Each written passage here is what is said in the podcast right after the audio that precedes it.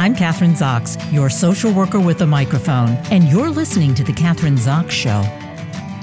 Joining me today is plastic surgeon Dr. Kenneth Kim, MD, and we're going to be talking about the Korean way of plastic surgery. Uh, the Korean way of plastic surgery is making its way to Beverly Hills. As people increasingly prioritize natural beauty and subtle enhancements, the demand for Korean inspired plastic surgery techniques is likely to rise. The emphasis in Korean plastic surgery is on achieving a natural looking outcome, in contrast to the more produced look often associated with Western plastic surgery. Dr. Kenneth Kim, board certified plastic and reconstructive surgeon, shares will share with us how this Korean way of plastic surgery is making its way to Beverly Hills and beyond. Uh, Dr. Kim graduated from Yale University School of Medicine and was a recipient of the Dean's Award and Department of Surgery Research Award. Uh, he also was inducted as a fellow at the Howard Hughes Medical Institute and completed his plastic and reconstructive surgery residency at Northwestern University. And he is assistant clinical professor at UCLA School of Medicine. Welcome to the show, Dr. Kim. Nice to have you on. Yes, thank you. Kathryn. All right, let's yes, let's get right into it because what is the big what? Uh, not just one difference, I guess. There are many differences between plastic Western plastic surgery and Korean plastic surgery. Uh, so, what are they? Yeah, so um, a lot of people are interested because of this, you know, K-pop and K-drama, especially a lot on Netflix nowadays. And I think the way to look at it is the difference is based on the anatomy of Asians versus you know non-Asians, or what is unique about the Asian anatomic features. And what it is is that Asians tend to have kind of a wider and heavier uh, tissue if you look at the tissue, soft tissue, if you're looking at what that means, the skin, the fat, the connective layer. So everything is a little bit denser. So for instance, if you're doing a facelift in a, um, for let's say non-Asians, or let's just say simply Caucasians, let's just say, you could just kind of pull on the muscle. So, you know, we hear about SMAS lift, we think, we hear about deep plane facelift, and all of that is relying on you're dissecting, but then you're not dissecting all the way and you're just kind of pulling. And people are wondering why people look uh, pulled. And the reason is, is that, you know, when, you know, these tissues are elastic and you pull, you are going to get a pulled effect. It's just natural.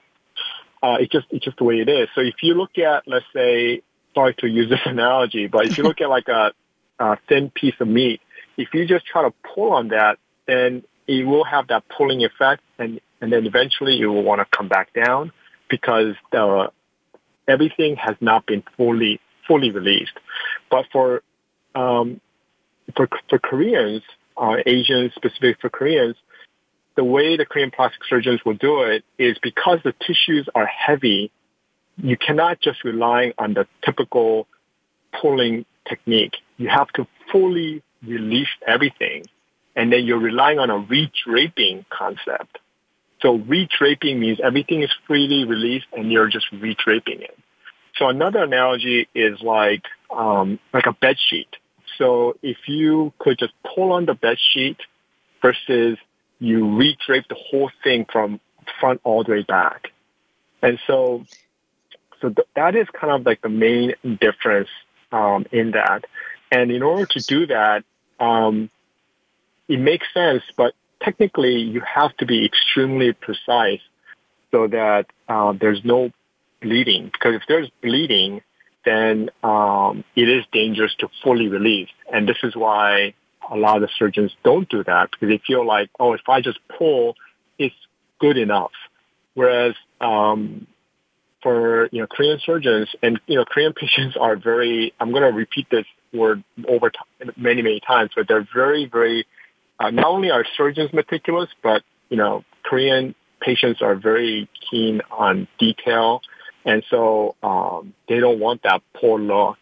And also so a, the longevity. It's a much more of the. It's a mu- okay, longevity. I, um, I just want to. Mm-hmm. So it's a much more, as you say, detailed, more meticulous. The results are better it's not just and and you don't so, eventually yeah, you know you see a lot get, of I want to yeah when you see a lot of mm-hmm. women who've had mm-hmm. Western mm-hmm. reconstructive surgery maybe once twice or 3 mm-hmm. times by the time they've had it mm-hmm. the third time it, it really looks horrific actually I it oh and then your eyes there's that sunken look in the eyes does that does the mm-hmm.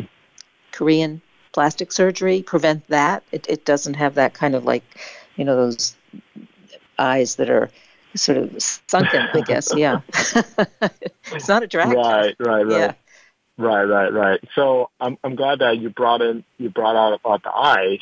Is yeah, that yeah. so? For instance, like you know, we see a lot of photos of celebrities, and then you're right. You know, their eyes look sunken, and what happens is that they they still look tired, and they just look like cold. So what ends up happening is that their eyebrow goes up because they do like a forehead lift, but the eyes just don't look like the way they used to. And the reason is, is that people typically just receive a typical Western blepharoplasty, which means Western upper eyelid surgery or lower eyelid surgery. But if you really, really look at your eyes, like if you just get a very, you know, just a magnifying mirror and just look at your eyes, look at the crease what ends up happening is that the eye, when we are looking at somebody's eyes, and you know what what patients want is they want to go back to the way they used to look when they're younger. And so, what are some of the aging processes that happen as they age? Is that um, they look, the patients look um, as we age, they look, people look a little bit more tired, and they think, oh, it's because my skin is hurting.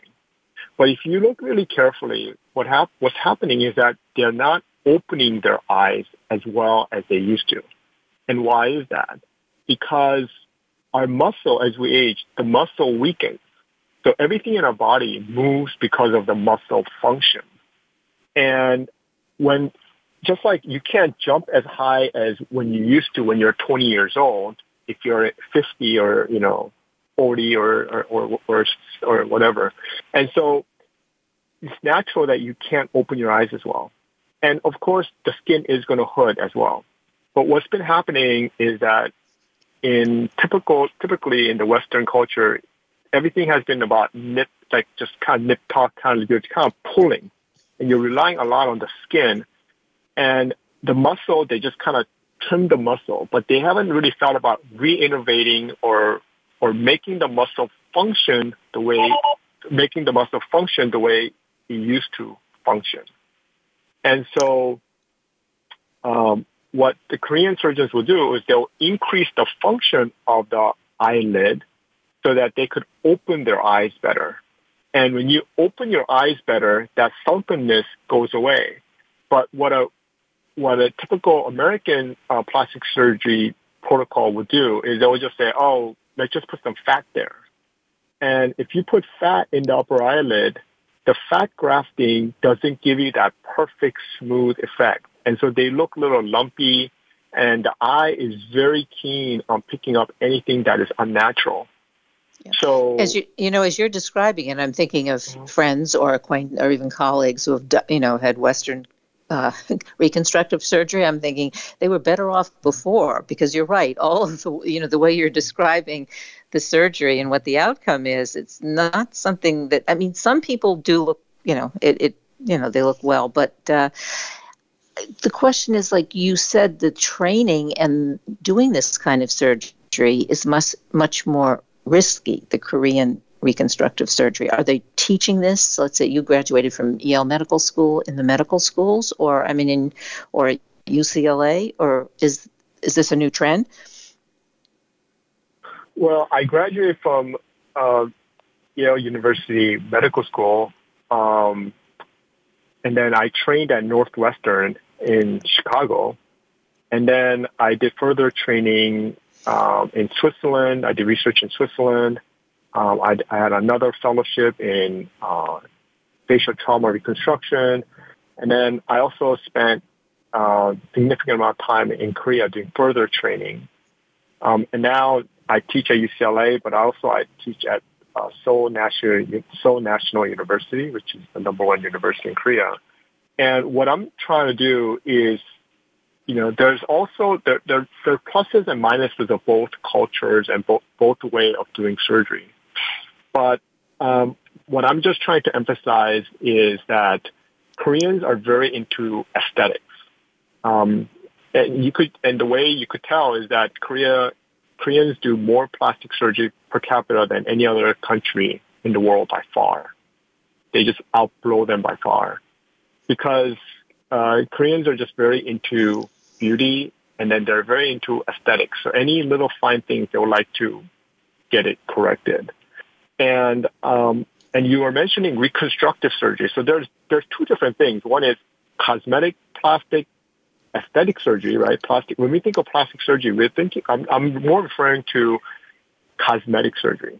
Reconstructive surgery is something like when you have breast cancer and then you're doing reconstruction, or if you got into a if you had a gunshot to the face. Those are reconstructive surgery. What I'm referring to is somebody who wants to look younger or you know, or somebody who just wants to look better because uh, they just want to change, or they want to have a breast augmentation. That is a cosmetic pl- plastic surgery. So when I'm talking about plastic surgery, I'm kind of referring more towards cosmetic surgery, cosmetic. not reconstructive. Yeah. yeah. So what do you do and about women who have, you know, their face, they, they're beautiful. You, you perform the surgery. But then what do you do about your hands? Because I, you know, you have this beautiful face, as you're describing it. Mm-hmm. Uh, but then you look at a well, I'm saying women, and then you look at these old hands uh, yeah, uh, that don't hands, really go. Koreans yeah, are not that. Yeah, Koreans are not that into hands. Okay. They're not. They haven't really Just put emphasis on hands. okay. But uh, they put a lot of emphasis on the face and the breast, uh-huh. and uh-huh. as and then also, as I said, the eyes. And because you were mentioning about, we were just to finish up on the eyes. Uh, the fold also typically uh, the way we do it in America is that we will just cut out the excess skin. Uh, and then and then trim out the muscle. But if you do that, then the crease that occurs, the you know we all have what's known as a an eyelid crease. In for Asians or Koreans, they, they call that double eyelid. So I don't know if you know uh, a lot of Asian women or Asian guys, they don't have the crease. That's what kind well, of I, I do actually. My my daughter-in-law is a is Korean. Asian. She's Korean, so I do know. yeah. Oh, okay, great, great. Yeah. And then so um, so if you look at the difference between let's say an an Asian or Korean versus let's say you look at a Scandinavian and then you look at an Eastern European, what's the difference? The difference is in, in terms of the eyes, is that typical Caucasian, Scandinavian kind of eyes, the creases are big in the upper in the upper eyelid. Asians tend to have monolid, which means they don't have no lid or very very small crease. And then if you look at an Eastern European, they have a little bit of in between, because Eastern Europeans have a mixture of blood between you know Asians and Europeans uh, because of the the, the Mongolian uh, Empire uh, era, and so what the reason I bring up this crease is that in upper blepharoplasty, it's very important to recreate their natural crease. But if you just cut out the skin, you obliterate that, and then that crease becomes loose. And so even though the skin is gone, they don't have that that nice crisp crease that they used to have when they're young. And that's why their eyes look different as well. So these type of attention to detail and, and also when you're recreating this crease, typically uh, the American surgeons will just, if they want to do it, let's just say, because I give lectures, they will just typically just tie it down because even the sewing, so, so even the sewing is different because the way the Koreans will sew is that the sutures will move with the eye movement. Whereas for American surgeons, the, this is some, the concept is so advanced because when you imagine you're sewing something, you will sew and you will tie it, and then so there's a divot, and then they'll sew and they'll tie it, and there's a divot. So between the areas where you have sewed, there's a divot, divot, divot. And so telltale sign of somebody who has had surgery is when you ask them to close their eyes and you could see the little divot.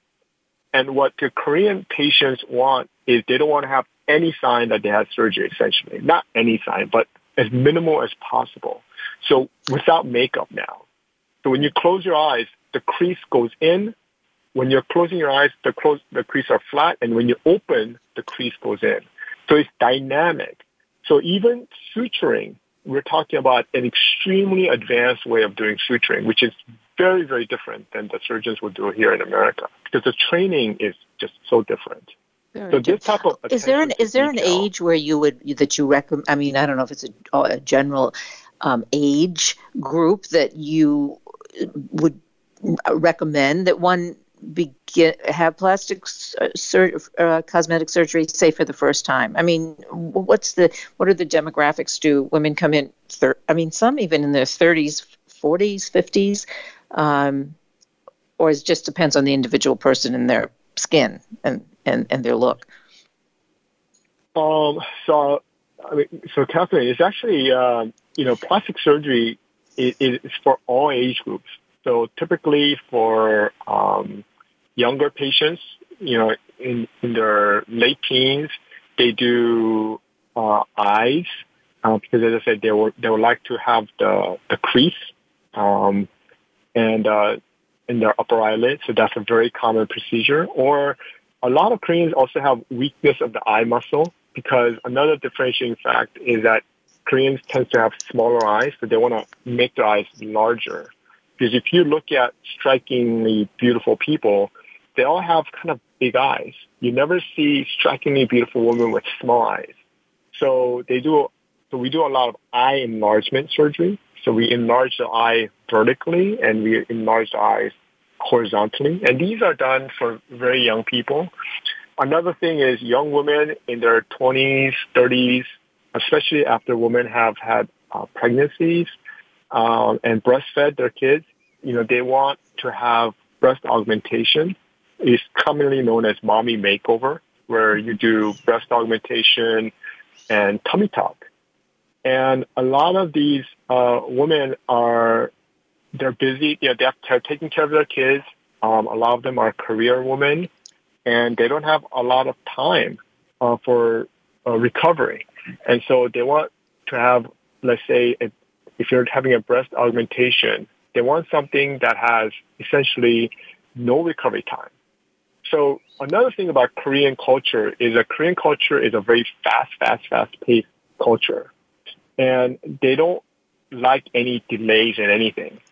So for instance, here in America, if we have a like a cellular uh, or any kind of connect, internet connection and you're going under tunnel or you're in a subway and the subway is going under underground or underwater, you would just expect that you lose some connection. Koreans will have a fit if you lose if you have a if you have a connection disruption. They don't. So what? Okay, let's talk so, about the surgery then. Do you do surgery because let's say in Western cosmetic surgery you use an- anesthesia? And you know if you use an anesthesia, then that slows things down. Um, is there do you, is that done differently in terms when you are operating? Yeah. So, like for instance, like so when I operate, um, because I I believe in that mindset is so so now it's kind of an interesting culture in, in that you know they everything is fast paced, but at the same time they really value nature and they value the way, the natural way of doing things, which I agree as well. And so what, it, what that is, is that, you know, what is our body, you know, they want to have beautiful nature, natural things, but without the harmful effect. So, so how do we do that? And one of the way is to not put them under general anesthesia. So here in America, um, it's just America and, and Europe. It's just routine that just naturally you just undergo general anesthesia if you're going to have surgery. Whereas, they knock you out. You know, in Korea, in, in yeah, knock you out. In Korea, um, you're you're awake a lot of times, and when I do the surgery, you're awake all the time. And so when I'm doing a breast augmentation or facelift, you're fully awake, and um, you just numb up the area that you're operating, and the surgery is done ultra precisely so that now go and then talking about recovery, so that there's no downtime. So typically when you're undergoing breast augmentation, you're groggy when you wake up. You have to be rolled to your chair, rolled, rolled out to your car. The women, you know, they are sore for about a week or so, um, and they can't really resume their normal activities. Whereas um, if you do it, if you're doing the surgery the way that you know the the way the Korean surgeons will do it, or you know, the way I would do it, is that there's no recovery time. So that night, you could go out to dinner. Um, you could go make dinner. Um, you could lift up your kids. Um, the next day, you could go back to your work. Um, if you're a if you're a professional golfer or if you're a surgeon, female surgeon, you could just go back to doing what your normal activity is. So there's no are there, doubt. Dr. Kim, are there people who, or, or, women, let's say, who uh, come into your office and they want to have the surgery done, cosmetic surgery, and you do an intake or whatever, and that you would say this person is not suited for surgery? Are there reasons why you would not do cosmetic surgery on someone? Oh, yes, of course. And I think this is with anything. Obviously, you have to talk to the patient and make sure that they have reasonable expectations and um, you know you ha- you have to understand with any I think with anything. Yeah. so yeah, of course, yeah. But kind of going back to this uh, no recovery time, um, I think that's another thing is that in America we just accept that if you're going to have surgery, you're going to have significant downtime. If you're going to have surgery, you're going to have bruising, you're going to be black and blue. But if you do it uh, the way the, the, the Korean surgeons will do it is that you, know, you shouldn't have any bruising because the surgery is ultra precise. So you're not hitting the blood vessels. And when you're, if you're not hitting blood vessels, then you don't, as like for instance for a facelift, then there's no uh, bruising. So the, you could go back to work at a much faster rate. You're not taking the opioid medication because, you know, in America, we have this opioid epidemic because if you undergo surgery, it's just given you're going to get an opioid medication. And, you know, and if you look at CDC reports and all the uh, publications that's been coming out, so many of the opioid addiction that is occurring is because it's iatrogenic in that we as medical professionals in America, we've been prescribing just medications because once surgeons do surgery, the pain is up to the patient. We just we just give you the medication, tell you to control it. Whereas in Korea, you know, the surgeons take a much more comprehensive approach, not only just comprehensive approach of surgery, but comprehensive approach of the patient management, you know, post-op. So like I don't want patients to be even be taking opioid medication. So if you're doing a breast augmentation or facelift, they just get Tylenol and they take Tylenol just for like a day and you're done. And so the pain thresh, the amount of pain is night and day difference. Because, and the reason is that if the surgery is done in an ultra precise manner, then you're not hitting blood vessels, you're not traumatizing the surrounding tissue, you're not hitting the, all these nerves, so you don't have the pain because bleeding causes inflammation. Just look at boxers who get punched. They don't have to be cut the fact that the vessels have ruptured, that causes inflammation. So just it's the attention to that detail and overall patient experience is, is, is there's that, that kind of difference exists. We, it's actually we only, quite night and day difference. Yeah, it sounds like it is definitely sounds like a night and day difference. Um, and uh, we only have a couple minutes left and I have a lot more questions to ask you, so you, you have to come back on the show. Uh, uh, so tell us um, or give us website or websites we can go to for more information about you and your work. And uh, yeah, we have to have you back on because I, I have about 10 more questions here to ask you. Sure. It's uh, drkennethkim.com. So Dr. Kennethkim.com, D-R-K-E-N-N-E-T-H-K-I-M com. And also, I think one thing I do want to leave your audience with is the importance of avoiding general anesthesia when it comes to memory loss because general anesthesia has shown to kill neurons, which are brain cells at the hippocampus, which is a memory forming part of the brain. So if you, so any surgery lasting over two hours will, will damage uh, brain cells that's linked to memory. And so if you talk to people who have undergone general anesthesia, and this is any general anesthesia, they'll tell you, yeah, my memory has gone down. And, um, you know, our dementia is expected to triple by the year 2050. The dementia rate is just going off the roof right now. And we have to do everything we can to protect our brain. And this is especially for people who are older, who are over 60, 65 years old, who are going elective procedure. So if you're going to undergo elective procedure, I'm not talking about you know surgery you have to undergo, but if you're trying to undergo elective procedure, I'll really encourage patients to avoid general anesthesia and find surgeons who can operate while you're awake. Good advice. Um, great having you on the show. And I have been talking to Dr. Kenneth Kim um, about the Korean way of plastic surgery. And uh, fortunately, it's making its way to Beverly Hills and hopefully beyond. Thank you. Thanks for being on the show. Thank you. I'm Kathryn Zox, your social worker with a microphone, and you've been listening to The Kathryn Zox Show.